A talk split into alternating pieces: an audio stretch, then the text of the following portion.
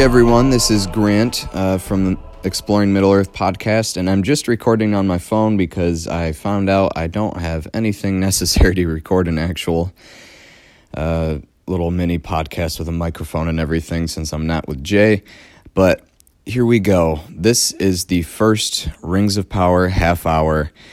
Um, as you all know, Rings of Power has come out on Amazon Prime and two episodes actually came out the first night, September 1st. Uh, so I was very excited when I found that out. I thought it was going to be one episode Thursday and then another episode on Friday. But I was very uh, surprised to see that both were up. And of course, I watched both in one night and I watched them again on Friday night. So, you know, I guess I am a little excited. But, anyways, uh, so I'm just going to go over kind of like a little I'm really not going to do a huge summary of the first episode since if you're listening to this Rings of Power half hour, then you've likely already seen the episode, so you don't really need a huge overview of it. But I'm going to kind of go over some of the characters, what I liked, what I disliked, what I thought was uh, um, really good as far as um, storytelling and visuals and whatnot and stuff like that, and what I thought was awful, you know, that sort of thing. Uh, some inconsistencies with lore, some parts with lore that I thought were good, those kind of things. So, without further ado, let's begin. So, in the first episode, we start off with um, a young Galadriel, and uh, she's kind of she's in Valinor, and there's uh, it's very bright and it's very peaceful, beautiful. And then um, we meet uh, Finrod, her older brother, um, and uh, he looks pretty cool. He's not exactly how I imagined Finrod, you know, but um, I mean, we've seen pictures of him before in battle, but when he's just in his um, regular wear in Valinor, he looks pretty cool. He looks very, uh, uh, how do you like? I guess majestic, you know, as like an elf, like a high elf, you know. So um, I thought that was pretty cool. But so, anyways, it kind of goes through, you know, um, the two trees were destroyed and the elves leave Valinor to uh, basically fight uh, Morgoth and his orcs and stuff like that. And we see some uh, dragons and eagles fighting, and a lot of orcs and elves fighting as well. And a pretty cool battle scene depiction, very brief though, but it kind of merged all of them into one, it seemed like, because there were no dragons and eagles fighting until the very last war, the War of Wrath. But it made it seem like that was like like a regular occurrence throughout the wars of the first age. And then also when it shows like on the map it shows the elves leaving from Valinor to Middle Earth. It's just Middle Earth as it's seen in the second and third age. There's no Beleriand in the first age. So it's kind of like, well, where did all this take place then, you know, that sort of thing. So and it makes it seem like the Middle Earth as it is on the map in the Third Age has always been like that. So it's kind of, eh, it's okay. But I understand. I mean, they can't use the map of Beleriand because they don't have the rights to it. You know, they don't have the Silmarillion rights. So, um, and then we've got, uh, it kind of cuts to Galadriel, uh, more grown up, and she is uh, kind of on a talking about how her brother um, died hunting for Sauron, which is not altogether true because he was just a he was a king and he liked to stay within his kingdom. You know, he didn't like part of the whole thing was that he didn't um, march in open war for the most part against Morgoth. Um, unless it was in the very beginning of the first stage. But when he was king of Nargothrond, he didn't march in open war, um, just so they could stay hidden. And so that's kind of like, well, no, he wasn't actively hunting for Sauron. And then, but it did show when it showed his dead body and Galadriel was weeping over him. It did show some claw marks on his arms, which kind of um, makes you think, okay, well, maybe they're saying he did die by the werewolves in, in the pits of Sauron. So, and that's also another reason why Galadriel's going on this quest to hunt for Sauron as well, is because Sauron was responsible for the death of her brother. So that's kind of her whole motivation as of right now. So, anyways, it, it cuts to her climbing the, that big waterfall on the icy mountain that we saw in previous trailers, um, and it's confirmed to be Forodwaith, the Northern Waste. So that's pretty cool. Um, that's kind of our first depiction of Forodwaith. Um, and then she's got some elves with her when she apparently she's the commander of this little like a squadron of elves, I guess. um, and they're hunting for uh, like any hiding place of orcs or Sauron's forces and stuff like that that might be hiding and building their strength. And um, so we get that sort of thing. I guess some of the elves in her group are um, reluctant to go any further because I guess they've defied orders. Like they've been gone for so many months now, longer than they should have. And so they kind of stand up to her and say, We don't want to go up anymore. But they do find an old abandoned fortress from what seems to be the first age or earlier. And the only thing I can think of is it's not going to be Angband, which is where Morgoth um, had his fortress in the first age, because that would have likely gone under the waves with Beleriand. It is most likely Utumno, because that was more um, directly above like uh, Eriador and the Iron or the uh, what was it? Well, it was the Iron Mountains in the first stage, but the Iron Hills, the Gray Mountains, the Mountains of Angmar. If you see all those on a map, uh, Utumno was pretty much above those and not farther west in Beleriand. So, anyways, it's probably they're probably hinting at the fact that it's either just an old fortress of his or it's Utumno, the first uh, fortress of Morgoth, which is kind of cool. But they find a hidden door. They find um, they find this kind of uh, orc that's like frozen or melted into the wall, kind of, and it's kind of hinted at that. Um, Galadriel kind of mentions that uh, the orcs were meddling with the the things of the unseen world or whatnot. And so that's kind of like maybe Sauron is like already experimenting with um, kind of like uh, turning uh, living things into like wraiths so that they can walk in the unseen world as well. So maybe that's what he'll eventually accomplish with his one ring and his rings of power as well. So that's kind of interesting, just kind of the beginning of that. Um, and then we uh, we cut to some. Uh, well, no, hold on. I'm missing a big thing. Uh, Galadriel and all of her uh, warrior queen glory fights a snow troll basically single handedly and kills it. I'm not a huge fan of Warrior Galadriel, mostly because at this time in the Second Age, even though it's a compressed timeline, but they're most likely making it the end of the Second Age, is what it's looking like um, or towards the end. Galadriel already has a daughter and is married to Celeborn at the time. I feel like she'd be a little more grounded than just going out and killing snow trolls. Not to say that she can't. She probably has the skill and ability to. But I'm just saying, I feel it's it's kind of far fetched, and I I wanted her to use maybe a little bit more magic uh, that she kind of showcases in uh, the Lord of the Rings, but maybe that's something part of her character arc as well. Maybe she'll kind of uh, learn some more magic-y abilities or whatnot. Um, anyways, uh, then we've got um, the Harfoots. Yep. So the Harfoots, I was actually kind of pleasantly surprised about. I still do not like the idea at all of hobbits and Harfoots and all those kind of things being in Second Age because they really had no major importance until the late Third Age. And I even saw, I, I, can't remember who it was, one of the showrunners, Patrick McKay or JD Payne or whatever, um, they were talking about how hobbits didn't have any major events um, until the third age, but he was talking about the Harfoots likely could have. But no, when Tolkien wrote about the fact that hobbits, he was talking about halflings in general. You know, it wasn't just like it wasn't like oh the specific group of hobbits that came to the Shire didn't have any major events until the Third Age. Um, but then the Harfoots could have. Well, it's no, it's like well, they're generally unheard of. And the thing that kind of irked me a little bit was uh, I don't know her name, but I guess Nori's Nori is like kind of the main Harfoot that we're following.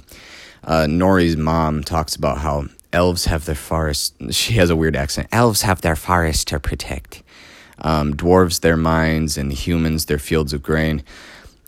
Um, obviously, Harfoot's like shown how they see the hunters. They could have seen men before, and they could have seen dwarves passing through and all that sort of thing. And it's likely they could have seen elves, but they wouldn't know.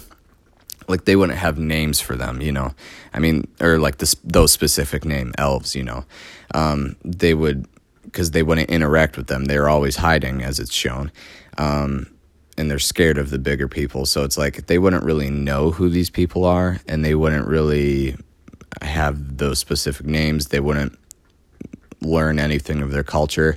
And the thing I still hate the most out of all the Harfoots is Nori's full name Elanor Nori Brandyfoot. It is so bad. I hate I cringe every time I hear it cuz you know you know the Amazon was basically just like, "Oh yeah, we'll throw out a bunch of like basically like trigger words that make people think of hobbits and, from the Lord of the Rings." Elanor, I've I've said this countless times. Elanor is an elvish word for a flower that grows in Lothlorien. They would have never seen it. They would have never heard the word, and the spelling is exactly the same. They don't have any dealings with elves, so I have no clue how she got the name Elanor. I mean, she could have. It is a common name, but the spelling is different. You know, Eleanor. Um, I'm trying to think of a famous Eleanor, like Eleanor Roosevelt. You know, wife of President Theodore Roosevelt, that sort of thing. But it's like so that spelling could have been a thing. That name could have been a thing with the Harfoots, but it wouldn't be spelled like Elanor, like the flower. And I don't know. It's just kind of it makes me annoyed a lot. And then also there's her um, nickname for Elanor, which is Nori, spelled exactly the same as a dwarven male name. Um, yeah, I mean they've had dealings with dwarves too, but like I don't think they would I mean, I don't know if they've had dealings with dwarves in the Second Age, you know, because they're not, they don't crop up in any history of anybody until the Third Age, which is just bizarre to me. So I, that she would have both an Elvish name and a Dwarvish name, and then her name for her last name, freaking Brandyfoot, makes me mad too because brandy is like the the reason they call it um, like the brandy bucks, like Merry Brandybuck. Um, is because they lived in close proximity to the Brandywine River, which is part of the Shire or like on the border of the Shire. And it's like they wouldn't name their last name after the Brandywine River because they're nowhere close to it. And it's just like, oh my gosh. Okay, enough about that. Whatever, whatever, whatever. I could go on about that sort of thing. You know me. Um, but I guess some uh, Nori is kind of an adventurous Harfoot. I did like like I was saying earlier before I got interrupted by myself about talking about Nori's name. Um, the Harfoots I was actually kind of pleasantly surprised by because I didn't cringe as much as I thought I would um, with the Harfoots because they did seem um, very like very pre-shire hobbits like it's still kind of like oh yeah i guess it's your regular hobbits you know but they just live out in the wild that sort of thing. So it still had that kind of atmosphere about it that they're kind of like this like happy, um, joyful people or merry people that don't really don't really concern themselves with everything else that's going on in the world. Um, but of course, it seems like Nori is going to change that, as we'll find out later on. Um, and then we kind of get introduced to um, Elrond. He's writing a speech um, and it turns out it's a speech for Gil-galad because Elrond is apparently a blooming politician, um, trying to gain the favor of the High King and attend all of these Elf Lord councils, which he apparently is not invited to a lot. Um, the only thing I don't really, I like Elrond, his character. The only thing I don't really like about it is that he's called a politician. Um, I saw someone comment, uh, it would have been maybe better if he was labeled as a diplomat or something like that. Because Elrond, as we know in the Second Age, is actually the commander of the armies of Gil-galad. So it's just weird to see him as a politician and Galadriel as a warrior. It's just weird.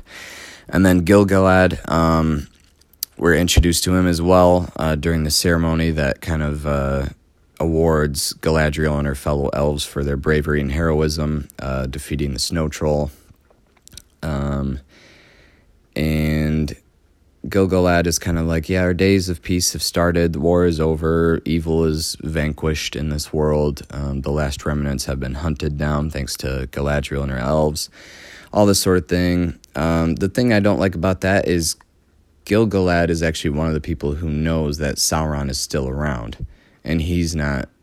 He's not kind of oblivious to what's going on he like he knows that there's still evil lurking around every corner. If anything, it should be Gil-galad and Elrond who are kind of taking this on. Um, and then in some weird twist that I did not like at all, Gil-galad grants the the elf soldiers in Galadriel passage to Valinor as if it's like some sort of like reward that can only be rewarded by the High King. He's like, "Oh, congrats, you're going home back to a land of peace and undying." Oh my gosh, when I first when I first heard that, I yeah, Jake can probably attest. I was just like, yeah, that does not make any sense. First of all, the elves can go of their own accord. They don't need the approval of the High King. And like it it depends on who those elves were because it was just like Galadriel obviously couldn't go back. We've talked about this before, the ban on Galadriel. Um, and certain other elves. And so it's like Gil-galad, he knows that Galadriel can't go back, so why would he grant her passage to Valinor? It just doesn't make any sense. I just did not like that whole sequence right there, but I mean, Lindon, the Elvish kingdom, looks beautiful, so I it was kind of hard to complain about that. Everything else was lovely. Um, then we kind of get introduced to Arondir, who is a elf um, soldier slash warrior slash um, what would you call it? Like watchman? I don't know. They're they're watching over. He and other elves are watching over this uh, little place called Tirharad or something like that, and it's in the Southlands, which I guess is like in the eastern parts of Mordor, and um, they get the message that the days of peace have begun from Gil-galad that we see earlier, and the elves are um, ordered to go back home. And I guess Arondir has a uh, blooming romance with one of the uh, human uh, women in this town named Bronwyn. And I guess she's like a single mother. She's got a son named Theo and um, so it's kind of like a they don't really do anything about it, but they both know they like each other, sort of thing. And um, Arondir is kind of at risk in getting trouble uh, because that sort of thing is kind of forbidden, and only a few people have ever had an uh, you know an elf human romance. Uh, Beren and Luthien, of course, and uh, Tuor and Idril, and Arwen and Aragorn do have an elf and human relationship, but uh, that comes later in the Third Age, so it's never a thing yet. Um, so we kind of get introduced their storyline. I like Arondir um, as much as I could argue that the Noldor. Yeah, I'm not to get into it because I guess he is one of the, or, or, no, I think he's one of the Sindar. But um, as much as I want to argue for the um, different races that they have within elves and dwarves, um, I will not because it's just kind of pointless. You can't really change people's minds on this sort of thing. You know, people are going to believe what they want to believe, and it, people are stubborn nowadays. So I'm just not going to talk about it. Um, but anyways, so I I do like Arondir though. His character's cool. He's a very serious and stoic elf, and he kind of is like a. He's kind of giving me a Legolas vibe, but Legolas was almost a little goofy in the way that he um, approached things, I guess. Don't get me wrong, Legolas is one of my favorite characters, but Arondir seems more like a like almost like he has like a darker like uh, uh, appearance about him, like uh, or like a backstory, like a darker backstory. Uh, like he's seen some things, you know. Whereas Legolas has lived in the uh, Mirkwood all of his life, probably, and but it seems like maybe Arondir has been in the wars of Beleriand, and he he's kind of seen some things. Um, but so I kind of like him, and I like his story a little bit, and how he's kind of like trying to find out like what's going on in the in the Southlands. Like it seems like there's some sort of evil brooding, and so he's trying to figure that out with Bronwyn.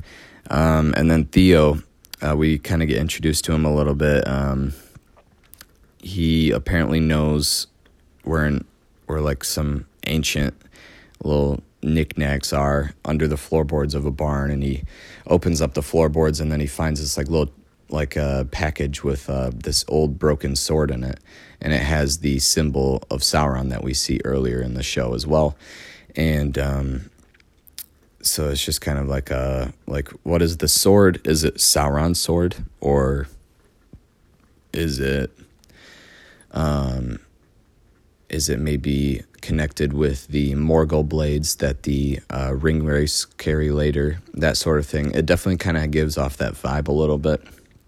So maybe maybe Theo becomes a Ringwraith, or maybe he is just kind of a part of the story because he discovers the sword, and that sort of thing. Um, and then let's see, what else do we get introduced to? Oh, and then uh, towards the end, we get introduced to Celebrimbor.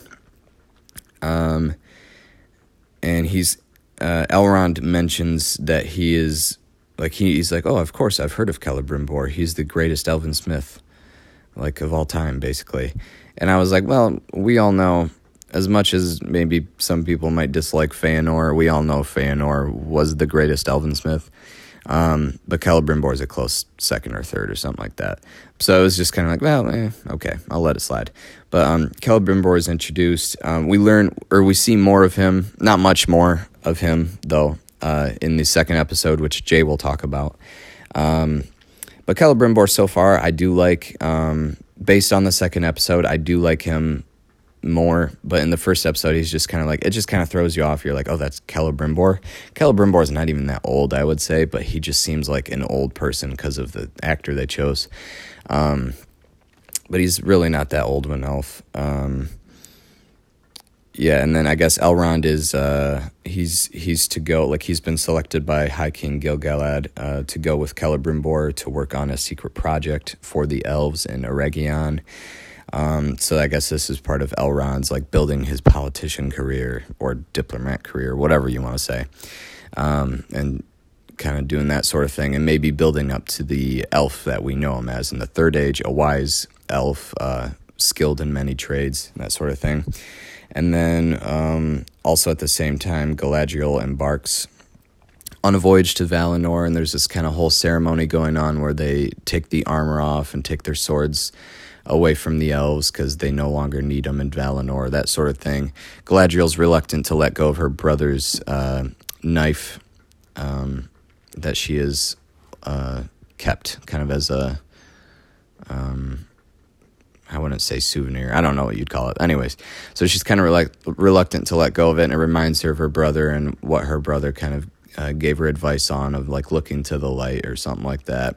Um, when faced with the darkness and they're all about to enter Valinor. The the clouds kind of part and it reveals this radiant light, and they're about to enter. And then she kind of gets uh, second thoughts about it, and she dives off of the ship.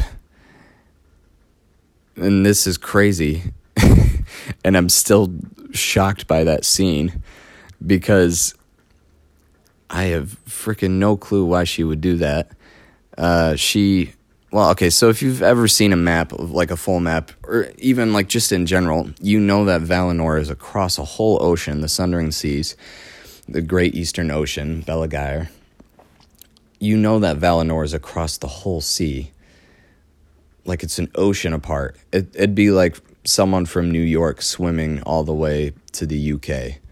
So that's what she's planning to do. She jumps ship right as they're about to enter Valinor and she's like, okay, I guess the only option is to swim. Um, so, yeah, Galadriel jumps ship from Valinor, and she's planning on swimming. Basically, that's the only plan you can have. She doesn't even have another ship; she's just in the water, planning on swimming all the way back to Middle Earth. Um, and that's kind of honestly, I didn't like that. It seems like lazy writing, and you'll see in episode two if you haven't watched it already it just kind of leads to more lazy writing, like, oh, how convenient, you know, that sort of thing. Um, yeah, and then and then there's uh, a meteor that goes through the sky. Um, Arondir and Bronwyn discover that a village um, is burned and pillaged, like one of the nearby villages, and so they're like, "Oh yeah, evil's definitely afoot." um, and then yeah, they see the meteor shoot through the sky. All the kind of characters do. We see the um, we see Gil-galad um, and Elrond and Celebrimbor see the meteor pass by. Um, and Galadriel's too focused on being an idiot to see it, so I don't think we see her see it. Um, and then we've got, uh, yeah, Bronwyn and Arondir see the meteor pass by. We see um, it apparently passes over Fangorn Forest because we see some Ents um, and likely Huorns that see the meteor pass by. So that's kind of cool. Just a little brief glimpse of that. Um, and then, of course, the uh, Harfoots see it, Nori especially, and it crashes nearby to Nori. So she's like, "Of course, I'm adventuresome, so I'm gonna go check it out." And that's kind of where it ends. Is uh, Nori comes up to the crater, and it's a crater filled with fire. there goes my dog again. It's a crater of fire, and there's a, a man in the middle of it, uh, just kind of lying down, and that's that's uh, where the whole scene ends. Is it kind of like pans out, and it's like right above the man in the middle and it kind of almost like looks like a round eye, a little bit of fire. Um, but of course, that could just be coincidence. I have no clue. But um, yeah. So that's. I mean, like I said, I didn't really want to give a summary. Um, I was just kind of going over some things that were maybe inconsistent with the whole episode, or some things I liked about the episode, or just kind of like major events in the episode, major characters.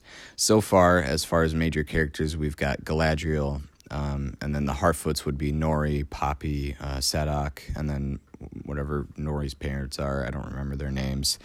Um, we've got Elrond, Gil-galad. We've got Arondir, Bronwyn, um, Theo, and Celebrimbor. And uh, of course, we get introduced to more characters in the second episode, which Jay will go over. I don't know when he's gonna uh, record that or anything, but um, yeah, Jay will Jay will do that one. And um, yeah, so there are some things too that I, I wanted to talk about a little bit. Uh, first of all, I mentioned that Utumno might be um, the fortress that they see uh, w- with Galadriel searching for Sauron. Um, and then for some reason, there's no Beleriand. Um, we've got the unseen and seen world um, that Sauron could be uh, experimenting with that Galadriel mentions. We've got, I guess, part of Sauron's whole thing is that he he is the the flame, like his hand is flame unquenched or something like that. So wherever he leaves a mark, like whatever he brands with his symbol, it like the heat of it like lingers there, which is why Galadriel pours water on that like uh, anvil, and there's still that mark there. Um, and then, oh geez, my dog. Okay, and then um, where was I? Yeah, so that's that's I guess that's his whole thing is that his his hand is flame unquenched, and I think that'll crop up uh, periodically throughout the show um, just kind of in different symbols or mentioned, and it will kind of give hints that maybe this person is Sauron or this person is um, related to Sauron or something like that. Um, the Harfoots aren't half bad, as I was explaining. I was surprised by them, very shirey, um, but also I just didn't like their names very much, and also don't like the idea of them being a part of a major story. Um, Southlands, the Southland story is pretty cool. Um, Arondir's cool elf. Uh, I like his whole warrior vibe about him and how uh, straightforward he is almost. And then Galadriel, Elrond, and Gil-galad are all kind of weird. They all got their weird quirks. Gil-galad should be vigilant. Galadriel should be with Celeborn and her daughter Celebrian and Elrond should be the commander of the armies and not a politician, you know, especially at this time in the Second Age. Um, so I was talking about Galadriel being granted passage to Valinor. That thing just kind of irked me. Did not like that. Um, I like Elrond and Galadriel's friendship. It's pretty cool. Uh, Elrond actually becomes Galadriel's son in law later on in the early Third Age uh, marries Galadriel's daughter Celebrian. So I hope that's somewhere in there, man. It's got to be at least like Elrond starting a romance with her daughter. But of course, they're not going to have Galadriel, the girl boss queen, be a mother. That's just not how Amazon's going to do it, apparently. Um, anyways, uh, and then Galadriel jumps ship. That's another thing that I hated too. I'm like, why? That doesn't make any sense. So other than that kind of stuff, those weird, I think it's kind of bad writing in some areas, but also really good writing in some areas. When Elrond and Galadriel have conversations, those are good. That's good writing. That's good dialogue. It explains a lot. Um, and there's a lot of like hidden meanings behind things, and even the locations that they're in are really cool. And it kind of there's like hidden things in there too. We even see a statue of Finrod that's carving into a tree, and it also shows other statues that were carving into trees. One of them looks like an elf that is holding the dragon helm of Dor-lómin, which seems not to be because these are all depictions of elves carving into the trees and not humans. So it wouldn't be Turin who has the dragon helm or any of other Turin's ancestors. It would most likely be. Um, think I can't remember if it's Fingon or Fingolfin. I think it's Fingon, who was gifted the dragon helm by um, the dwarves of the Blue Mountains, and then Fingon eventually gave it to the um, the humans that lived in his kingdom as well. So it was originally Fingon. So I think that's Fingon, uh, his statue, and then also shows a statue of Luthien with the um, the wolfhound Huan um, which helped kill the werewolf Carcharoth and Draugluin. So, uh, just kind of like little cool little like like uh, callbacks to the Silmarillion and stuff that they didn't explicitly use or say or anything like that. But so that was kind of cool. And then we've got um, yeah, so like I was saying, the writing good writing is good in some uh, scenes and kind of lazy and bad in the others. Uh, but overall, the visuals, the production, the music, it's all incredible, very well made. Um, you know, I feel like 500 million they could have done better in preparation for all the lore and stuff like that. But of course, when you're at adapting a book and these like kind of lost writings and stuff, there's going to be some inconsistencies and you're going to have to take some things out. I understand that. I didn't like the things that they did change, but whatever. I can't change it now. So um, I would say overall enjoyable for new fans and casual fans and people who haven't maybe read the Silmarillion or read the appendices. Mm, but it's annoying and but a little a little enjoyable. But it's very annoying for hardcore fans like uh, Jay and I who have read all those things and have read those things year after year and um, and enjoy reading those kind of obscure writings and digging into the lore and stuff like that. And when you see that the lore has been changed and some of the things just don't make sense, it's hard to enjoy it. I personally enjoyed it. I would rate it a mm, 7 out of 10 because there are some things that were good, there are some things that were very bad. Um, I would say, I mean, I haven't seen the whole show yet, of course. Um, so we'll I'll give it a final rating after that. But I would say it's looking to be at least as good as the Hobbit trilogy, if not slightly better, in terms of what we've got for production, writing, acting, casting, lore, all that sort of thing. So um, that's my official summary overview. It was kind of haphazard. Sorry, everyone, but uh, that's just that's just how it was. I was a little underprepared and I had to get it done within a few days. And uh, I didn't really have a mic or anything set up to do it. So this is just kind of um, touch and go for me. Uh, so hopefully it made sense and hopefully you guys were able to glean a few things off uh, from what I had to say. Um, so uh, I look forward to watching more, honestly, um, even though I'm, I know I'm going to be annoyed and I know I'm going to be critical, but I'm, I look forward to watching more. And uh, stay tuned for Jay's episode two overview. See ya.